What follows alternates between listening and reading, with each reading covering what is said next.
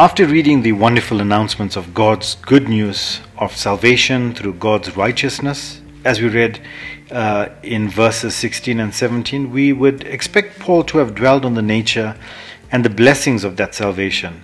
But what a shock when we come down to verse 18 to read about the wrath, the sin, idolatry, degradation, and judgment.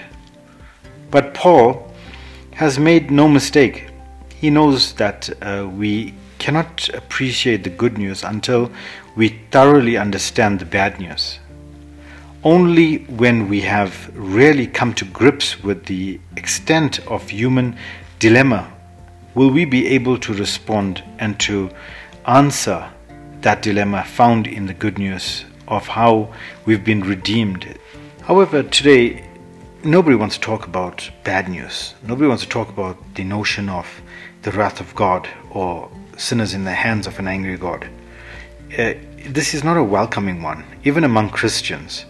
We prefer to dwell upon the God's love and grace, but we will never understand God or the work that He is accomplishing for us in His Son until we appreciate the reality of God's wrath. Now, as presented in Scripture, God's wrath is no capricious emotion, but the necessary response of a perfect and holy God to violations of His will. Paul usually associates the wrath of God with the coming of the day of judgment, as in Romans chapter 2, verse 5. And here, however, he announces the wrath of God, it is revealed in the present. It might mean that uh, simply that God makes clear to people that his wrath is a reality to be reckoned with. But reveal here probably has the active notion of manifest or accomplish. Now, God will inflict his wrath on sinners in a climatic way in the end day. But even now, in many sort of ways that the verses uh, show, example in uh, verse 19 and 32, will make clear God is punishing human sin with his wrath, noting that parallel between verse 17 and 18. Some scholars suggest that the revelation of God's wrath is a part of the revelation of his righteousness. But this is unlikely, and God's uh, righteousness, as I uh, shared earlier, is the saving activity. God's wrath is the reason why God's righteousness is needed. But it is not part of that righteousness. So, looking at verse 18 stands as the ending of the entire argument of verse 18 to chapter 3, verse 20. In the rest of this section, Paul will detail the ways in which God's wrath is inflicted and especially the reason why he inflicts the wrath. So now let's look at the end of verse 18. And though easily overlooked, furnishes the clue to the direction that Paul's understanding now takes. God's wrath, Paul has said, is visited upon the people who suppress the truth. Think for a moment about that word suppress and what it implies. People cannot suppress something that they do not have. So, Paul implies that people have access to the truth. In verse 19 and 21, Paul therefore elaborates that this point and it shows that people have not responded as they should have to the truth, that God has revealed it to them. And Paul makes some basic points to show us this. He, he starts off by saying that, you know what, God has manifested this truth to all human beings. God has made it plain to them. Verse 19. Now, to be sure that the text not explicitly claim that them is all human beings, but the them picks up the people of verse 18 who are ungodly, wicked, and who suppress the truth. And Paul makes it clear that all people are included in this category. Verse 9 of chapter 3. Now, in theological terms, Paul here is teaching them about natural revelation, by contrast to special revelation, in which includes God's direct acts of speaking and acting recorded, for instance, in the scripture. Not everyone, of course, has access to special revelation, but God also reveals truth about Himself in the general, more indirect way. In the created world itself, we see this the fascinating and intricate web of created things in the world around us speaks of the existence of a powerful and intelligent creator. Now, since Paul is uh, talking about a natural revelation, many interpreters think that he is talking about only the Gentiles, because the Jews, of course, have been given special revelation. However, Paul will be speaking of a condition which is in, found in chapter 2. However, while that Paul teaches here undoubtedly is most relevant to the Gentiles, he never so restricts his analysis. And we must remember that the Jews have also had access to natural revelation. It is best then to think about verse 19 to 32 and speak of the condition of all human beings faced with the natural revelation, which is God's natural revelation. And the truth contained in natural revelation is limited. If you look at verse 20, Paul spells out just what information God has made plain to human beings. In an ironic apparent contrast uh, called an oxymoron, Paul claims that God's invisible qualities have been clearly seen. So, how is it that which is invisible is clearly seen? Specifically, he lists God's eternal power and divine nature. From what God has revealed in nature, people can know what a God exists and that God is powerful. But of course, they cannot know this or about the specific requirements of God's law or about the plan of God, or about the culmination of the plan in the cross of Christ. Now, precisely because natural revelation is so limited, it cannot immediately mediate of the salvation to the sinner. Paul hints at this conclusion at verse 20. The purpose of God's revelation in nature, Paul affirms, is that people might be without excuse. They cannot claim ignorance when God visits his wrath upon them. Note, this is a transitional word at the beginning of verse 21. People actually knew God. The language in the scripture often refers to the saving relationship with God. And here clearly that is not the case. It is Paul's way of making the point that people do not have some knowledge about God. The problem, as the rest of 21 uh, makes clear, that it is they who do not respond appropriately to the knowledge. Rather than glorifying or giving thanks to God, they have their hearts darkened and thinking that is perverted so, what Paul says here in these verses is critical to our assessment of the situation of the people who do not have access to special revelation. The current climate of pluralism and uh, tolerance makes it especially important to listen carefully to Paul here, for he makes it clear that natural revelation by itself cannot rescue people from their sinful state people have enough information about God in the world around them. And they can either be justified by that and condemned, but not enough to discover the good news that is the only path to salvation. To be sure, God can graciously use natural revelation as a means of stimulating people to look for further information about the God who created the world and around them. And so, in keeping with the approach of Paul in his speech to the Athenians in Acts chapter 17, natural revelation can become the springboard to the gospel. So we're looking at uh, sort of all people. Let's look at it from there. So verses 18 to 19 of chapter 1, it's all people. Then people apart from special revelation from verse 20 to 32. And then we got from chapter 2, verses 1 to 16, people, the Jews who rely on their birthright. And then chapter 2, verses 17, and then to chapter 3, verse 8, we're talking about the Jews. So, in the remaining verses of chapter 1, Paul describes the devastating effects of the universal human decision to spurn human beings making an exchange, to which God responds by giving them over. Three times Paul depicts the pattern and its tragic consequences.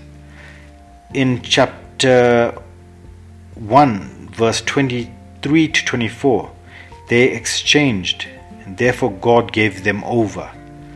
And then verse 25 to 26, they exchanged, and then God gave them over. And then verse 26 to 28, and the woman exchanged, and God gave them over. Three times. In each case, human beings put aside the truth God had revealed in nature and putting in its place their own perverted notions and activities.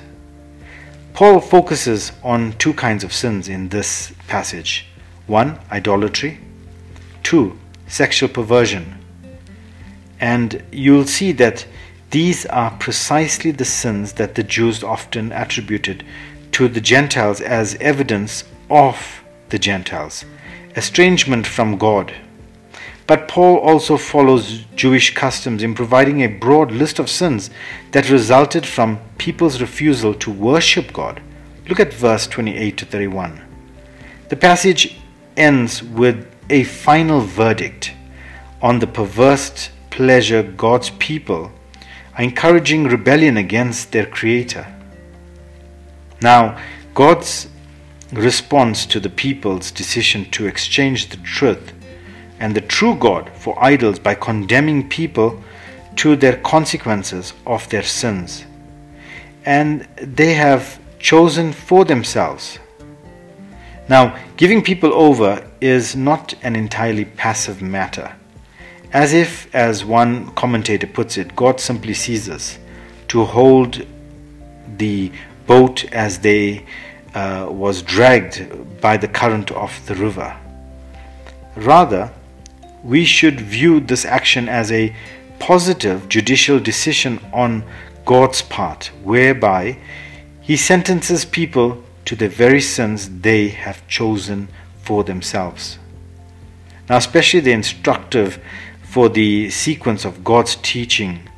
Uh, here, Paul, in his in the wisdom of Solomon, chapter 11, verse uh, look at verse 15 to 16 in turn for their the Gentiles that's there the foolish and wicked thoughts which led them astray to worship irrational serpents and worthless animals. You sent upon them the multitude of irrational creatures to punish them, and so that they might learn from the one is punished by the very things by which one sins. And that's quite an irony there.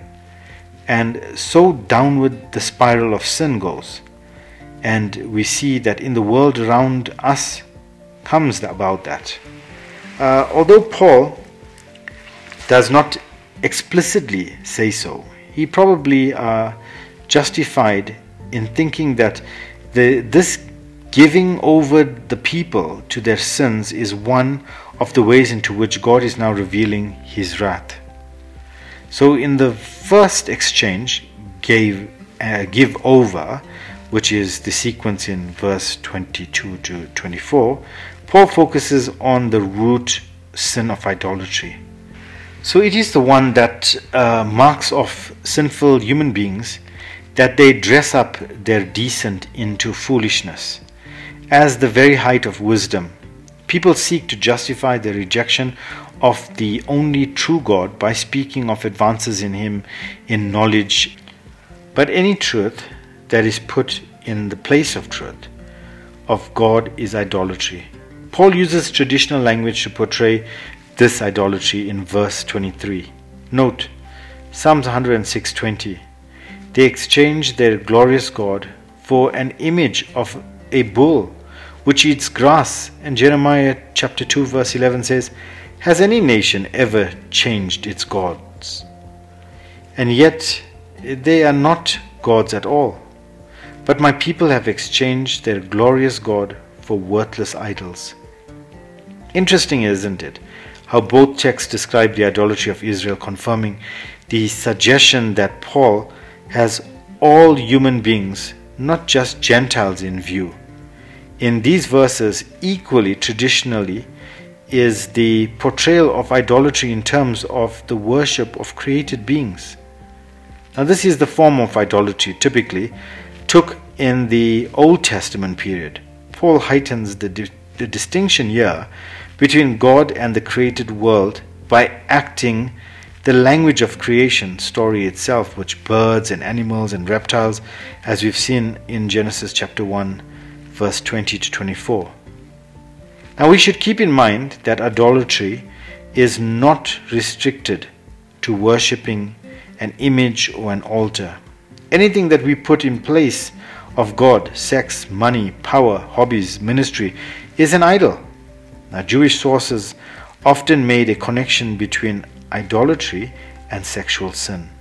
Now, thus, it is not surprising that Paul would portray God's reaction to the people's idolatry as giving them over to sexual impurity.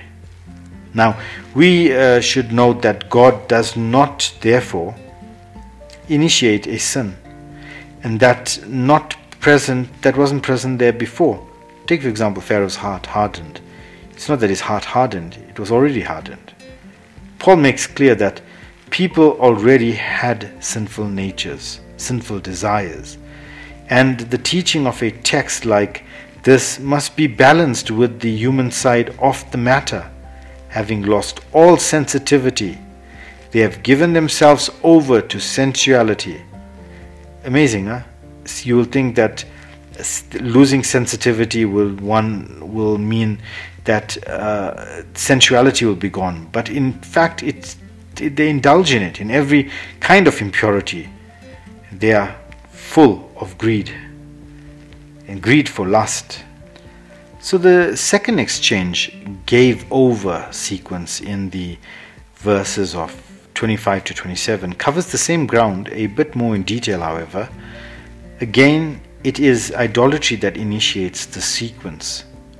They exchanged the truth about God for a lie and worshipped and served created things rather than the Creator. God again responds by giving people over this time to shameful lusts. In this case, Paul elaborates on the lusts in terms of homosexuality. We see this in verses 26 to 27. Paul follows typical teachings in labeling homosexuality as unnatural or against nature. Now, some sort of contemporary apologists uh, for homosexuality have tried to interpret this language as to mean that only sex conducted against the nature of individual persons in sinful. Uh, if a person is heterosexual, sex with people of the same sex would be against that person's nature and therefore wrong. But Paul holds no such individualized notion of nature. This is reading outside the text. He uses the word following Jewish customs rather than to the nature and the order that God had made. Following the Old Testament example of Genesis chapter 19, verses 1 to 8, 28, or Leviticus chapter 18, verses to 22, chapter 20 of Leviticus, verse 13, Deuteronomy 23, verses 17 to 18. Paul sees in way in which human beings have twisted God's created intention into something quite different from what God ever intended. So, those who engage in homosexual activity, Paul concludes, receive in themselves the due penalty for their error. So, the third exchange, give over sequence, is not as clear as the first two. In fact, the exchange part is buried in Paul's discussion of homosexuality at the end of verse 26. Now, while give over part does not come until the verse 28, moreover, the giving over is not directly tied to the exchange, but is said to be the result of people not thinking it. It's worthwhile to retain the knowledge of God. See, the Greek here features a wordplay that is difficult to preserve in the English translation. The best we can do is the awkward because people did not approve God in their thinking. God had given them over to minds incapable of improving and what is right. Now, we should emphasize that the fall into sin affects not just our affections and our actions, but our thinking as well. And human beings now have the mind that are incapable of consistently thinking about divine things in a accurate way.